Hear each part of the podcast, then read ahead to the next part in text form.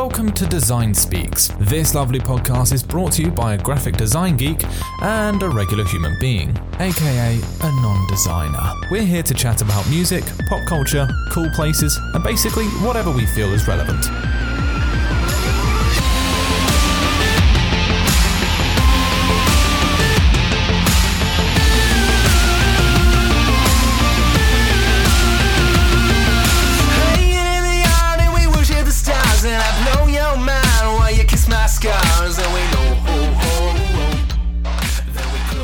Hello, everybody. You are listening to a very, very special episode today. And by very, very special episode, we do mean a very, very special episode.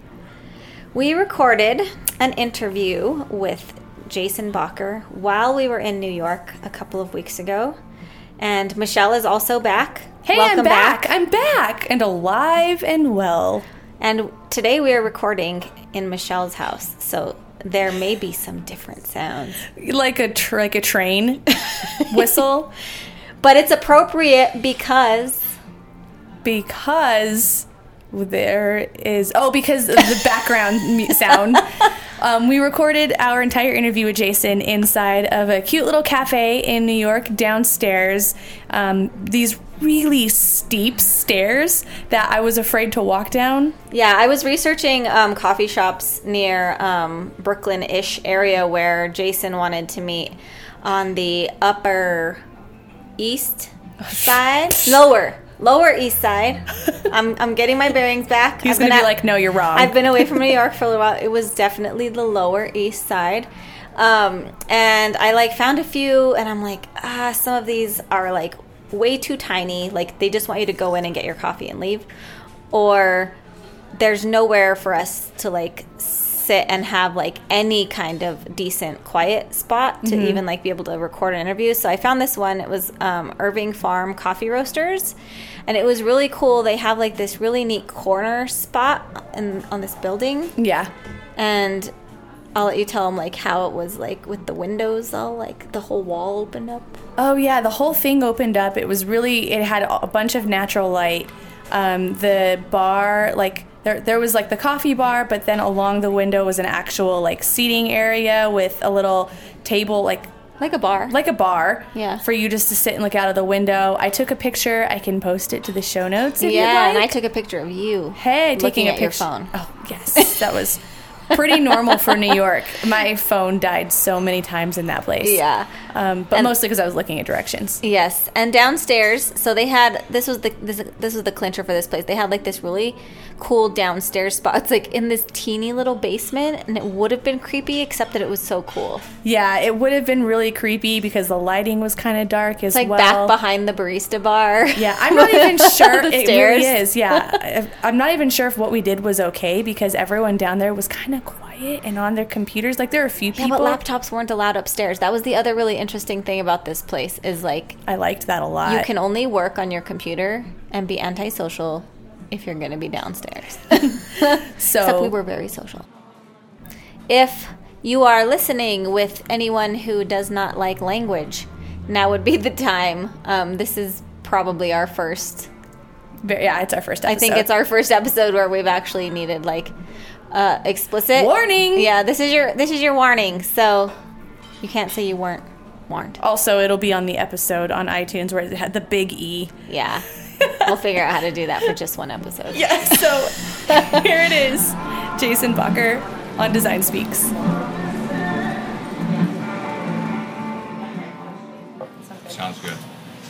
So we're recording. S- so- sounds I'm good. I'm record on mine too, just so you have a backup. I'm sorry. What was that? Uh, I didn't. I didn't catch that. so- so- so sounds good. I'm gonna make that into a jingle. Like You can. Yeah, make We it a need more jingles on our podcast. Or like a dubstep remix. You, can- you can do that. I, I'll sign off on that. Um, what was your motivation for moving here? Uh, one, I, I, I wanted to change.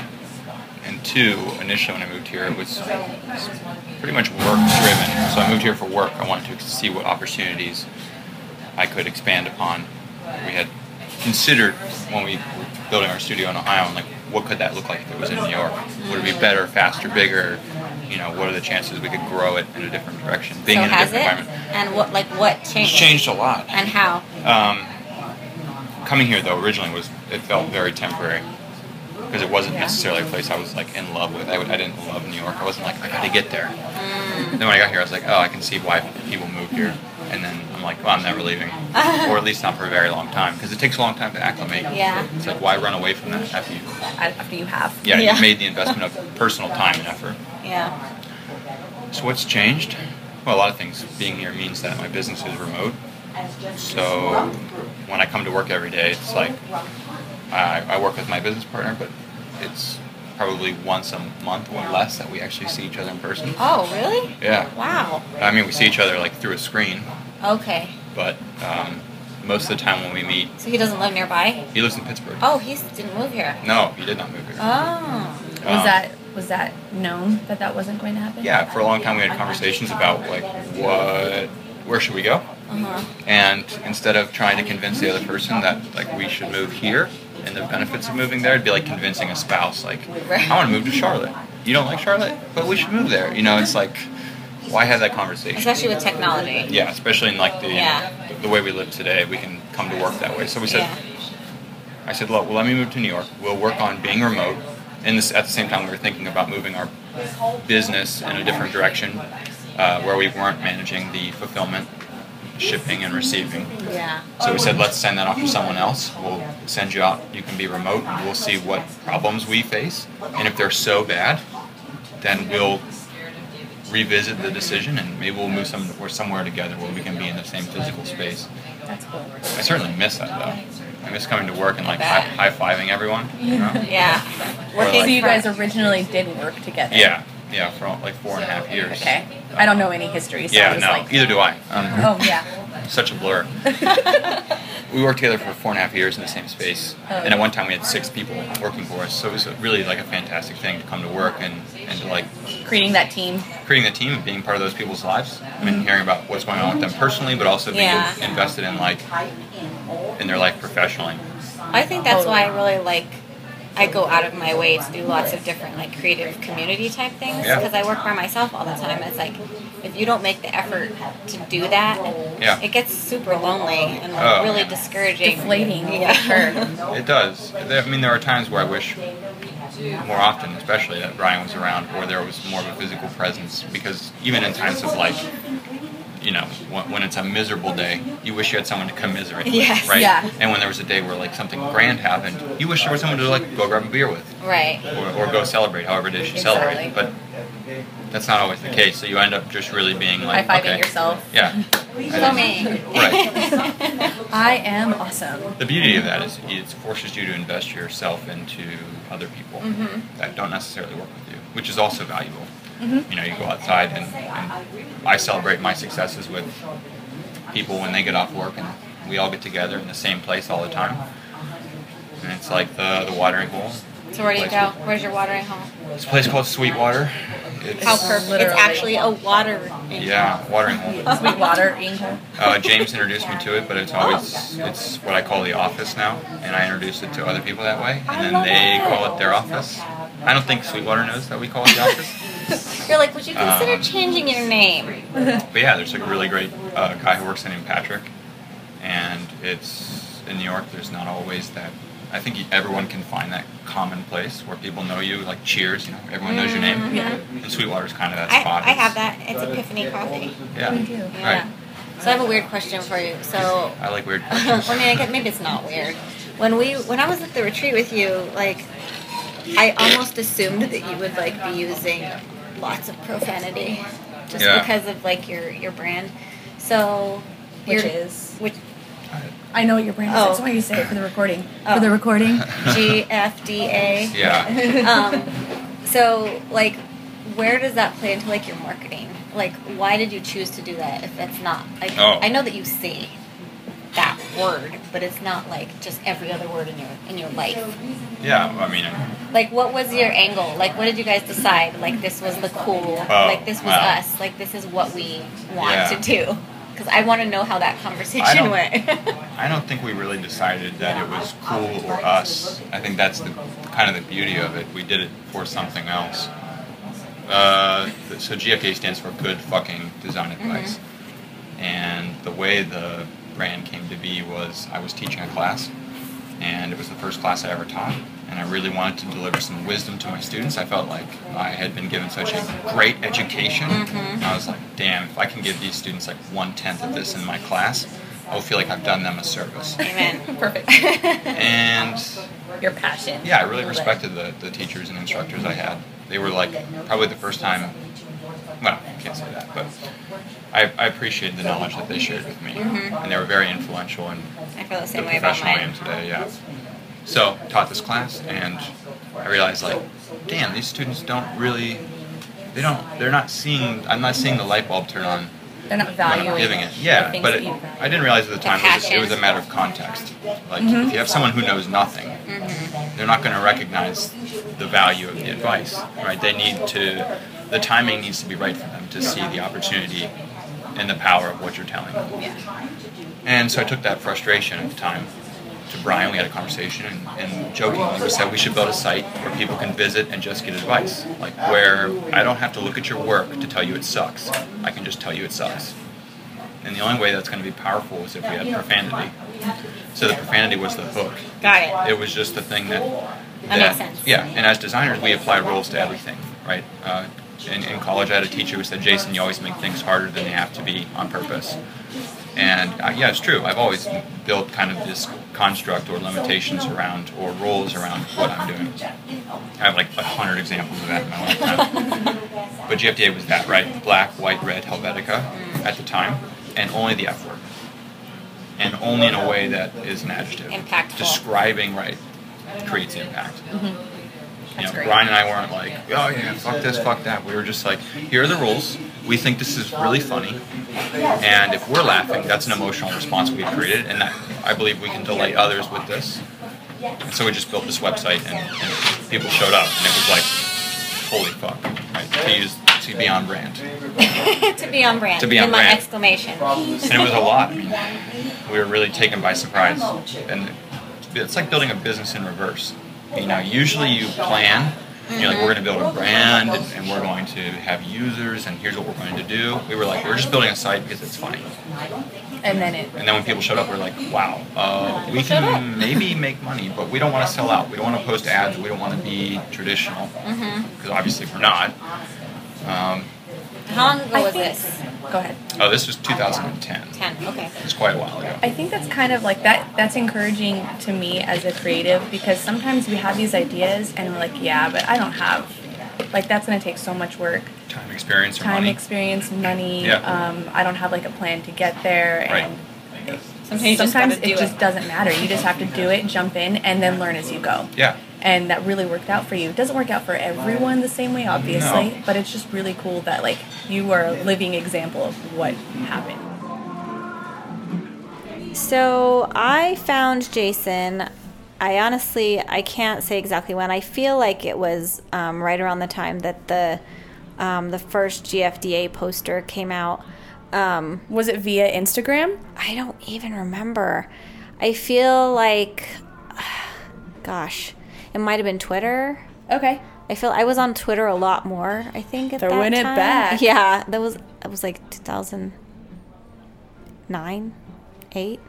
So he's been around. He's been around a while. yeah, I couldn't even put my finger on it, but um, I don't think I subscribed to his um, newsletter until like three years ago, maybe. But um, I really liked his format. Um, his it's very short and sweet. Like the newsletters that I often get from people are like really long and like mm-hmm. all kinds of information, which is great. But sometimes like I'm subscribed to so many, I just can't. I can't soak all that in.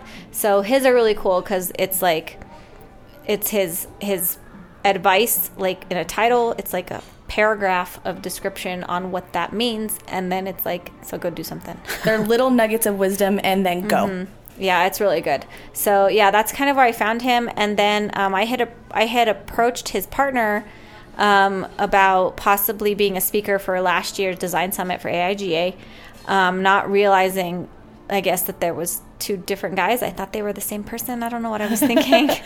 and you were just unaware. You yeah, I was unaware. So then when I went to the James Victoria retreat, um, I saw that he was going to be there. And I was like, hey, remember I approached you guys about coming to Summit? And he was like, oh, yeah, we should do that. And then we're friends now. And is he coming? and he's coming this year. That's so that was for last year. So this year, he's actually going to be here. He's going to be a speaker for the AIGA New Mexico Design Summit, which is our annual design conference. That second annual. Is very fun information. Yeah, so he's going to be here. So if anybody is in the area, if you're if you're in an area of New Mexico that has zero design things, come to Albuquerque. It's going to be like a couple nights. And it's going to be really fun. We're going to have a couple workshops. We're going to have three speakers, including Jason. Very cool. Yeah, so- Fun news. Yes.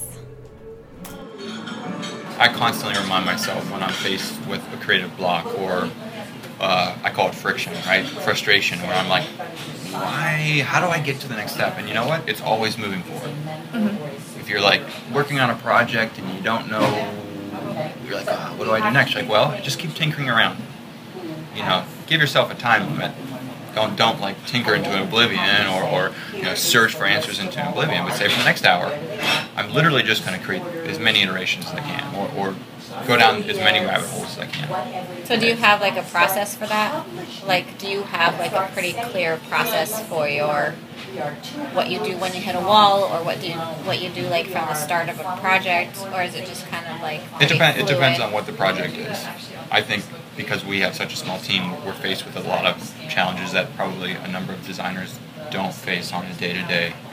You know, we look at business challenges, we look at logistics challenges, we look at customer service challenges, we're looking at brand challenges, product challenges, um, and the process is different. Client challenges. You know, we do client work too, so it's like every day.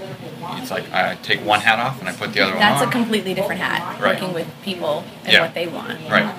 And it's funny, the products that we make, most of them, if we're, if we're making them to sell, we make them for ourselves. Mm-hmm. I don't, I mean, I know other people are going to use them, but I'm basically making them for myself. Would true you say that that's the trick? That kind of, yeah, like just sauce. make make it if you like it because I'm finding that and it, it just kind of solidified it more when I went to the James Victoria retreat. Like, just make the things that you love Yeah. and like You are like build target it and they will come almost. Yeah. Like. Yeah, I mean, you have some understanding of what people want. Uh, but to build it solely for other people, I don't know. There's always a part of me in everything I do. Even if I'm not going to be a part of the end result, if I'm building something for a client, it, it might not be a brand or an opportunity that I'll ever engage in. I'm still in it. There's still like a percentage of my, my thinking and my eye and my aesthetic in that creation. So, I think that's smart. I think that's a good idea. I actually was thinking about that yesterday, but more on like a personal shopping for friends level because Mm-hmm. I'm in New York. I'm in a, foreign place and I want to get souvenirs and things Right. for friends. Birthdays are coming up. And so I'm just like, man, I found this hat the other day that I really liked, but I thought my friend might like too yeah. because we're friends, we're similar in that way. But anyway, I was just like, it's kind of weird that I shop for her by shopping for me. Right. Ish, yeah. Yeah. Oh, if you don't if you don't appreciate it, how can you expect others to? Yeah. It's like, uh, I don't like these comic books, but maybe Brandy will. Doesn't make sense. I think that's Yeah. a that's a a good uh, I don't know scale or bar to set. yeah. Because we feel like we have good taste. And I'll No, be we- really everyone excited. believes they have good taste. I think No, but I, I do. We actually do. Well, I, I believe I believe that you two do have good taste. No, I don't. I mean, we're interviewing you. Yeah. Well, very good point. There you go. I knew when you asked me for the interview that it was because of your taste. Yes. Your level of taste, of Yes. course. You're a likable guy. Yeah, taste is an interesting thing too. We kind of, uh, I think we all, as designers, can relate to that. When you're faced with like client projects, you have to recognize that not everyone has the same level Oh of no, taste. they sure don't. And oftentimes, when you put something very tasteful in front of a client who doesn't have that same degree of taste, they don't recognize it. So a lot of times, you're required to challenge them. It's like Right. humor. Yeah, right. Yeah, that's that's Not everyone has the basically same sense of humor. why I had to Spot on. fire a client Yeah. uh, last year was because I was giving them something like really what they communicated to me that they wanted, So I gave them like this high concept thing for this massive idea that they wanted, and they just did not get Right. it, and they wanted me to do something that was like way down here, and I was like, okay, I'm gonna do that because you paid me, and then we're done. Because like the communication here, like I got everything you wanted done on this thing, and Yeah. you're like, oh no, no, no, and I'm like, okay, this is where I design. This is my world up here in Right. concept, and if this is what you want, I'm not your designer. Yeah. Have you ever run across anything like that? Yeah, all the time. Uh, I find that's one of the most exciting times to be a designer. When you take what your client has asked for and you give them what they need. And when they see that, they are first in kind of like a rejection mode or question mode. But your job as the designer is to not assure them, but provide like proof that, that this is this is true, this is right. I promise you, this is what you need. Yeah, and, and it's not promises that you can't deliver on, but Right. but it's when I take a project on, if I'm not pushing the client's expectations, then it's boring to me. For sure. Um, but I love the, uh, the the pushback from the client. I love when they're like, well, and you're like, no, you know, put your trust in me. Mm-hmm. That's why you hired me. Otherwise, I won't work as a hired hand. You know Those are the projects I want to do. Yeah, work and that's what happened. It was like I tried to talk with them. I was on the phone with them, you know. Yeah, trying to explain that this is what was going to work for them and all that stuff. And they were like, "No, we just want you to do this," and Yeah. like sent me a picture of something they found, and I was like, no. So the projects, yeah, and I, I, I, the more I work with clients, the more I'm able to recognize That's when fine, I can take care of the draft that. it's a situation where your client will be like, yeah, and I, usually I don't get involved in that before, in the, you know. Well, the weird thing was that I I had done um, it was for a theater company, Mhm. and I had done five other posters for them, and it was great. Everything was smooth. Everything was like they loved all, everything that I was giving them. So it was like this was like number six, and I Yeah. was like, we've got a It's rhythm going. with you know what you're other getting from me already, and then it was just like something changed, and I was like, okay. I mean, if, if for some reason you think that like from now on, I'm not still gonna do the same thing I've been doing, then it's not gonna work. hmm It's not gonna work. Have you ever had to fire a client or clients? Oh, yeah. How do you? I don't know the process of firing clients. Is it just? Is it awkward? People use the word firing, but usually it's just letting it's a them move on. Right, right. It, it's all about fit. That you know, sense. It's kind of annoying when I don't mean this. You, you didn't come across this way, but some designers are like, oh, I'm firing so and so. I got them. It's like, you know what? Really, it's just like a matter of probably someone's inability to communicate something very clearly. Mm-hmm. There's always like a root cause of, of Yeah, everything. it was more. It's more like a stepping back Yeah, right. from like, right. and The project. I There's some projects and directions I just won't go. Yes. So if there's a difference in opinion or communication, then if we can't resolve that, then yeah, it's like let's just go our separate ways, pay me the kill fee, and, and we'll I'll, I'll find some. You know, sometimes it's even I'll find you someone who can do it for you. Like referring now. Right. Yeah. I don't do work if I know the client really doesn't need it. I'd rather turn it down and be like, hey, bud. You're not like, making. yeah, I could take your money, but I would also be taking you, and you're not a chump. So, Right. and then people are like, oh, you're a real human being. Oh my gosh. You're welcome. Congratulations, you met one. Yeah, it's like call me in two months when your brand has evolved and you're in a place where you know we have something concrete to work with. Otherwise, I don't think you're in a place for me to do any work for you. So would you say that you've had to step back from projects or have people move on to someone else that can give them what they want because of a lack of communication in the beginning? Like that they weren't able to clearly tell you what they wanted? Uh, no, because it's our job to really figure out what they need. Okay. So we, I would say Brian and I are very good at kind of digging into what the client wants and then delivering on on what they've communicated to us and what they haven't communicated to us. I mean, we do our own due diligence and digging into the problem to, to kind of prescribe the right solution. Do you do like an official like brief? Yeah, if the project warrants it. Yeah. I find that that's probably one of my best like weeding out Yeah, tools. yeah. By the time I'm done with the brief, I already know if this is going to work with you or not. Yeah. Like, or if you need to probably find someone different. Right. We, you know, you workshop the client. Mm-hmm. Sometimes there are uh, things in the beginning of a project that'll tell you. Uh, they're like tall tale signs that it won't, will or will not work. One of them is budget. Oh, right. You know, it's like if you're asking for something that's X, but you Uh-huh. only have a budget to support Y, then it's like, uh, well, I can't work for free. So we Yeah. have to figure something out. It's also sort of a catch twenty two though because sometimes people like I don't like to start by saying like what's your budget, but then um, I it's because like people will say, well, how much would you charge me to do a logo? Yeah. It's like I can't tell you that unless It's on a flat rate. yeah, Yeah. I can't. It's not like just one thing. Right. So that's hard. But then I just I don't like it to always just be wrapped around the budget. How do you handle that? Sometimes I just ask the client, how much money do you have? um, and I'm not afraid to just be like, well, if if there's a value trade-off, if I can find like, if the client has visibility and there's opportunity for me to gain visibility through the work, then I'm willing to oversee or, or let go of some of the price in order to open the door for that. But that's that's like a, a trade-off, Right. right? That's like something we talked about in our early episodes of Design Speaks when you- you mentioned Sean West who talked about how you like it's Value like- based pricing. value-based Value-based pricing, Yeah, and how, like it's just like I never thought of that. Like I this is all new to me. I am Yeah. not a graphic designer. I am not anything. I, don't draw. Yeah. I don't do anything. I don't know how to use Photoshop. I barely know how to use Paint. Anyway, but it's just like interesting that like you would like if you were working with Nike, you're probably gonna charge a whole lot more than you would if you're working with like a local person. You know. Just, I don't. It's just an interesting concept of like, oh, yeah, I want to charge them more. Yeah.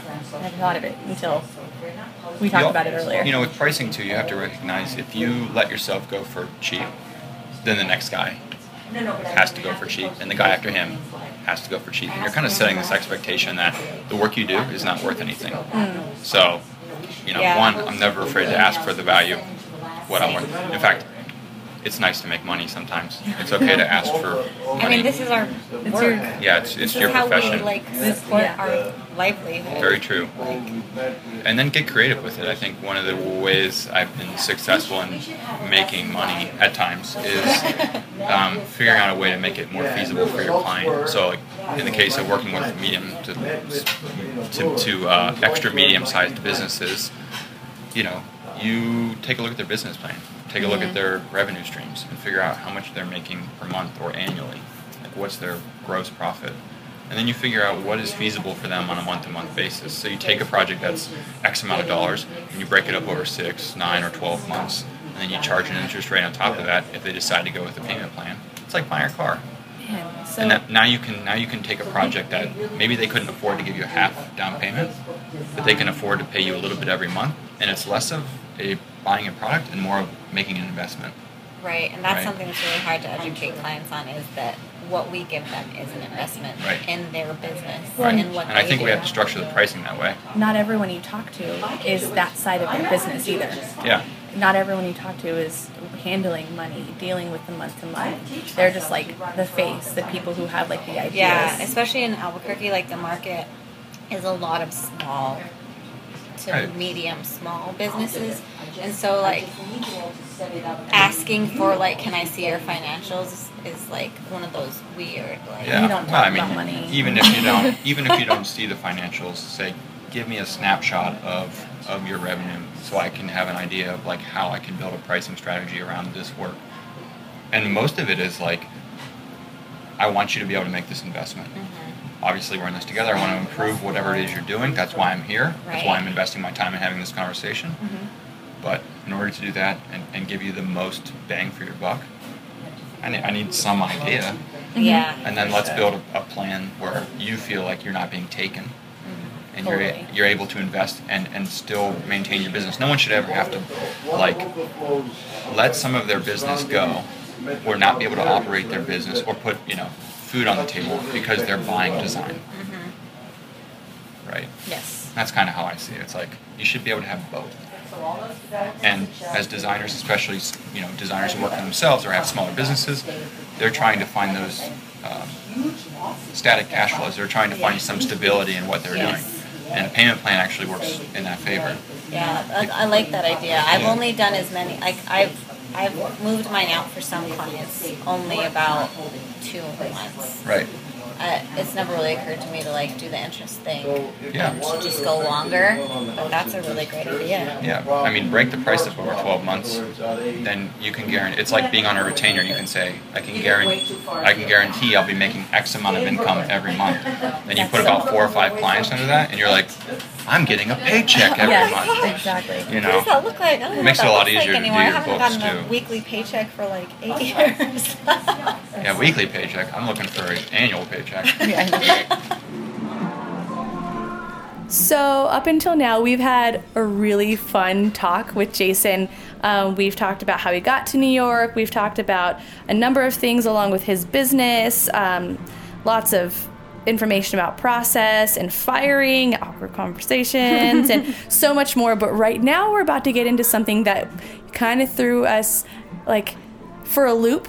We didn't quite know what was going on because all of a sudden you asked him the question. I just asked him like, "So you didn't bring me my poster or something like that?" So what did you mean by that before we get into it? So when we were, so he has this poster. So I think that's I talked about that earlier. Like that was the first thing that I saw that he ever he ever created, and it's basically a bunch of his best and first um, effing design advice, um, all on like this big poster. And when we were at James Victoria Retreat, he pulled up his phone and he was like, Here, I have a poster for you, and showed me the family friendly version that they make, which has all of the F words blacked out, but Uh-huh. it's the same poster. and so he was like, I have one for you. And then he never sent it to me. And so I called him out. Good for you. Good for you. Okay, we'll get back to it. I just wanted to clear that up for everyone. Okay. well, I was hoping you were going to bring me my poster. Oh, right, yeah. It's true. Well, you know, it's sweaty. It would have been a mess. That's true. Maybe I'm maybe I'm glad. He, he was doing you a favor. Yeah. The family friendly GFDA advice oh, poster Oh, yeah. that I was telling you about. Yeah. Because The one you can put either, up either your that or I have to use my own Sharpie. I've seen it done. Have you? Oh yeah, yeah. I mean, the poster's been out for almost seven years. I've seen pretty much every Iteration. iteration. Uh, people for the longest time were actually just taking a screenshot and printing that off and like hanging it up, which is funny. Um, and And you're not we opposed finally to that. no, you know, I'm It's it's kind of like when people rip music. Like at least they're listening. yeah, yeah. I, Brian and I are so not probably the typical business people. When we see that, we're like, yeah, I could come down on this, but I'm not going to. Um, Because you like us. You really like us so Yeah. much that you'll print a screenshot. Yeah, I mean, and I'll find other ways to excite you, and you'll give me your money sooner or later. Mm-hmm. You're gonna want the. It's like I I've done stuff like that too. But like when you go to a site that you're like, oh, I love this website, and I've printed so much crap or I've stolen so much stuff from them. Eventually, they're gonna come out with something that you're like, I want the original of that. Yeah, And then you get it. Yeah. And then they've got you. yeah, Which is great. Yeah. Well, either way, um, we started that business with no intention of making money, and It not. just happened. So it's like and a not that- happy accident. It is, but it also is something we. I mean, it pays three quarters of my paycheck. You know, it's like uh, we we rely on the income from that business pretty heavily. So it's important that we do make money. We do sell things, but that's not our first first priority. Our first priority is get the product in people's hands, see how it impacts their life, see how it delights them or puts a smile on their face every day. And then How long has it been around again? since 2010, So 2010. It's been seven years. How have you guys changed in those seven years? Well, one, I, I think we've gotten smarter about the way we do things. Um, I mentioned that we've been remote, so that's been a massive change. Um, but we've actually started focusing more on service-based things. So doing workshops. Uh, we've always done lectures. That's always been a big part of our, our offering. But now offering, we launched Lorem Fucking Ipsum in 2014, and that's been one of our big traffic contributors. We're not able to market through any traditional mediums like Facebook or any kind of promoted ads on Instagram. So we continually try to think about how we can develop services That that are kind of internet popular. creative. Yeah, so you ha- it's like like again putting limitations around the idea and mm-hmm. forcing yourself to then Think outside the box. Think inside the box. Think inside the box Right. technically because these are your limitations. Mm-hmm. But you can get creative. Oh, that's something that we talked about. Something that I talk about. Thinking Yeah. inside the box. Yeah. You limitations. And you know, we sometimes we come out with ideas for products, and they'll sit for like two years, and it's just like we're. It's almost like the advice. We're waiting. We're waiting for the right timing. So you want to give us a sneak peek? What's what's what's waiting on the back burner? We're waiting on the back burner at the moment. We're just finishing up the second round of revisions on a book proposal, Ooh. so we're hoping to get that out and, and find a publisher. Self-published? Okay. No, no. We're. I mean, we're going to try to do this the traditional way. Um, Tasha. Tasha, anyone, anyone uh, who's willing to bite. We know we have the right content for a book. It's just a matter of getting it in the hands of someone who thinks that they have the distribution channel to put out something that might have profanity in it. Book Nice. title? Just Uh, everybody swears. Come on, that is amazing. Well, we hope so. yeah. I hope so. most people swear. I just don't. Yeah, Oh, I meet a lot of people that don't. I just gave a talk at the Cooper Hewitt um, not too long ago, last week actually, and it was to a bunch of K through 12 educators. so it's it's it, you know it's They probably do, but it's not within their right right. classrooms. It's Um, not that like I super care. Like if other people do, like as long as just they're not around my natural? children, it just I sound really awkward. Yeah, profanity is good in a way that it invites the right audience to the table. It's people. It's a specific audience. Yeah, it's a specific audience, but it also limits the conversation. And in that case, I didn't lead with profanity. I don't come in like, oh, here's what I do. Um, I open their eyes a little bit, and then I kind of slip it under the door. Mm-hmm. And some people are like taken back by it. Um, in that situation, you know, hopefully you can recover and, and gain their trust. And it's kind of an exciting opportunity to bring a different kind of thinking to a conversation that is typically they're, they're kind of expecting what the conversation will be like and when you show up they're a little bit like oh what I think I think I like that approach because you went in there, you taught them a few things, you showed that you are a person who has an IQ higher than 80 yeah and they Th- thank you Yeah. yeah. because I mean I don't know what IQ numbers are good. Is Well, that is that low? Is eighty low it's pretty or like average? pretty low. It's not like golf scores. it's- yeah. okay. Um, um, right. I mean, I knew that. There you go.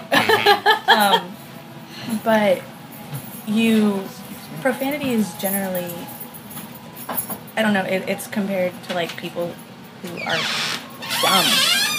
You know, it's it's never been. Oh, thought, right. They say that like a lot of people that cuss a lot like just don't have the intelligence to think of or better higher words. vocabulary. Yeah. But like you went in there, you said everything but those words. Yeah. You showed them, and then you're like, and by the way, here's what I do. yeah i think uh, there are so many different articles about profanity and intelligence and high iq or low iq and who uses profanity It's more changing and over time for sure. it is it's It's almost a perception. yeah it's becoming a, a tool in a way I was just gonna say I went to um, so the Behance portfolio review. I was Yeah. a reviewer, and um, the speaker that we had, she was she had a mouth, but there was times where I was honestly like really glad about it because you could tell that she was maybe losing people, and it was almost like a, a way, even though it was like in context, it wasn't just random. It was like it was for emphasis and things like that. But it was like you kind of wake up a little. yeah You like kind of go, wait.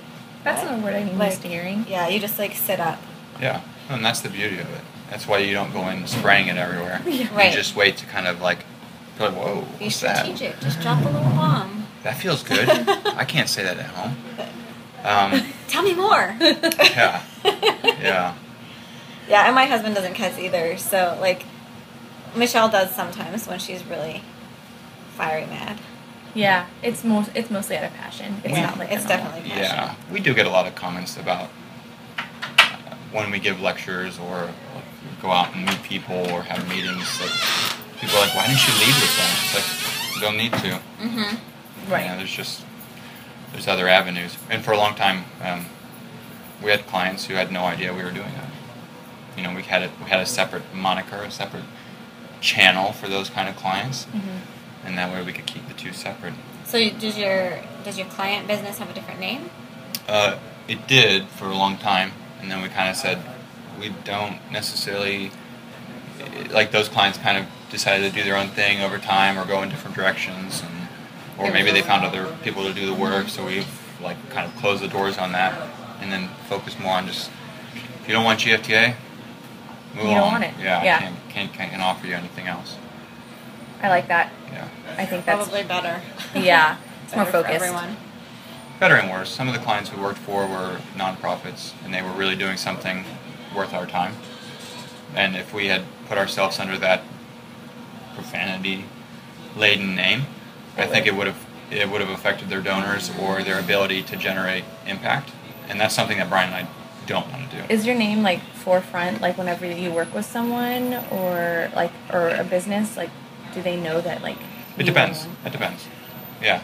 Uh, if it's a circumstance like last earlier this year, I got asked to do some lettering for somebody, and then they asked me personally, not GFDA, and then they did some digging, and once they found out I was connected to it, they said no. Oof. And I respect that because if they had, if it had affected their charity at all, I would have been like, whoa. I mean, I would have been really so bad. disappointed. Yeah. Yeah. And it wasn't really about that. It's like, I'm glad you did your due diligence and you recognized this before I did because it's not, you know, I, it, uh, that's not the intention. Right.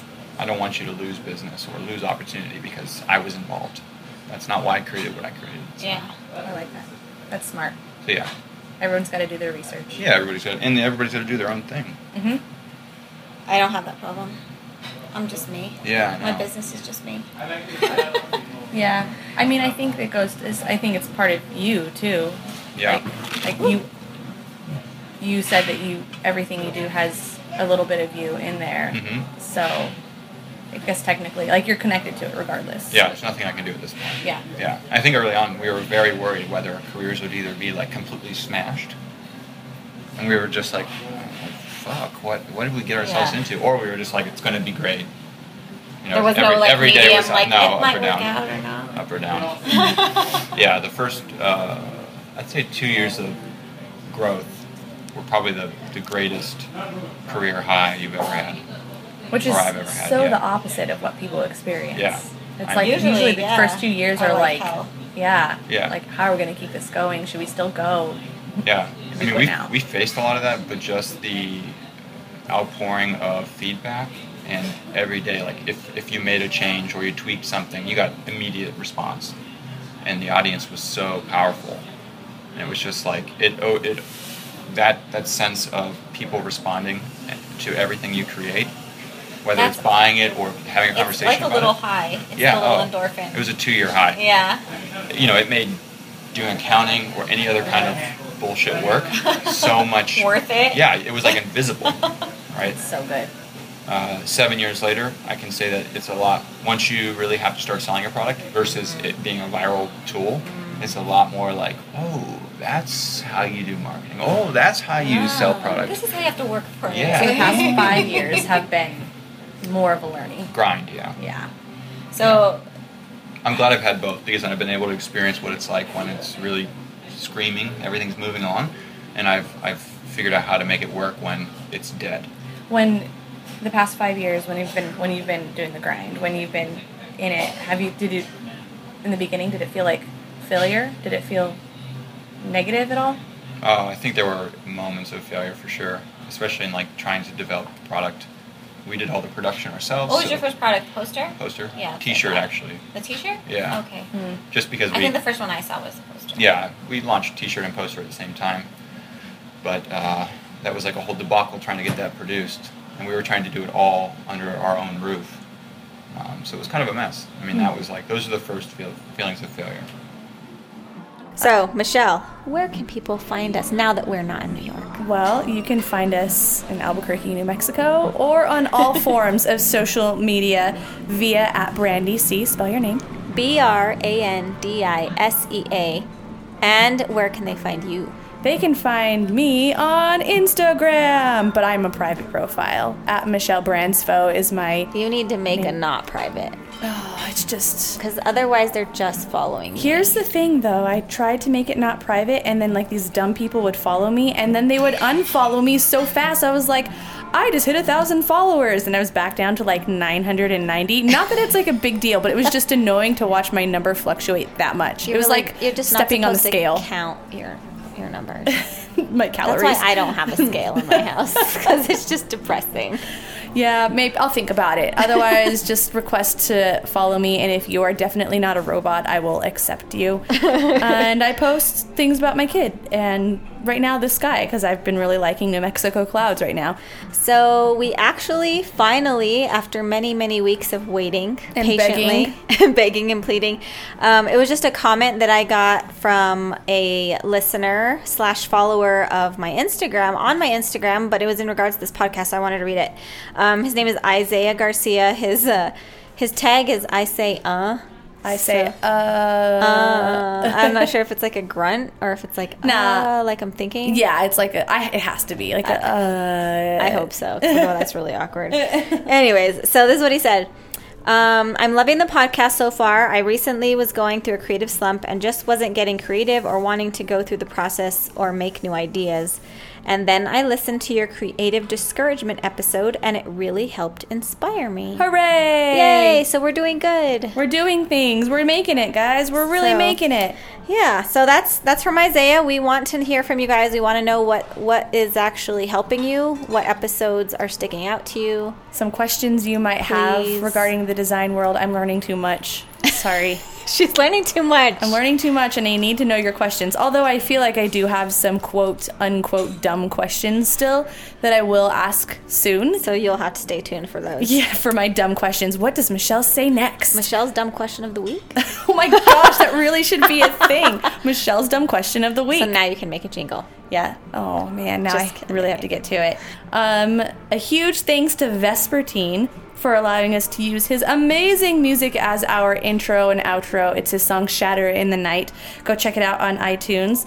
And once again, go rate- Everything here is also going to be on our show notes. Yes, show notes. You can rate us, like us on iTunes. Last week um, was a failure because I did the show notes and not Michelle. And uh, where it says more show notes are coming, they're still coming. they're still on their way. Don't just don't even worry about it. They'll they'll be there.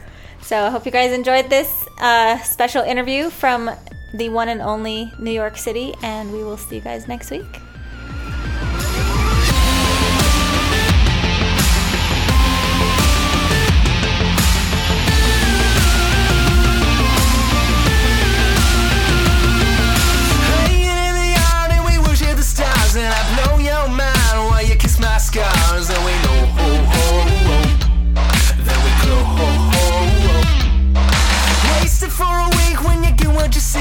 Precious will fade in a grim mystique, but we both.